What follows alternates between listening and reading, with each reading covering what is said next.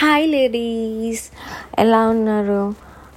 ఐనో little ఫ్రస్ట్రేటింగ్గా ఉంటుంది. Morning లేవగానే coffee ఇవ్వాలి వంట చేయాలి ఇలాగా పిల్లల్ని చూసుకోవాలి.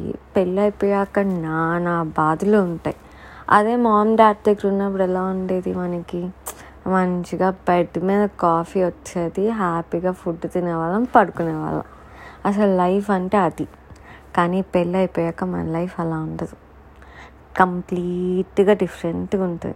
సో ఈ ఫ్రస్ట్రేషన్ అన్నిటిలో కల్లా మనం బయటికి రావాలి అంటే మన కోసం మనం టైం స్పెండ్ చేసుకోవాలి. So ladies listen to me trust me. You should spend some time quality time with yourself. Okay? So night పడుకునే ఒక పద్ ముందు పది నిమిషాలు మీకోసం మీరు స్పెండ్ చేయండి. At least ten minutes. ఓకేనా? Thank you. బాయ్.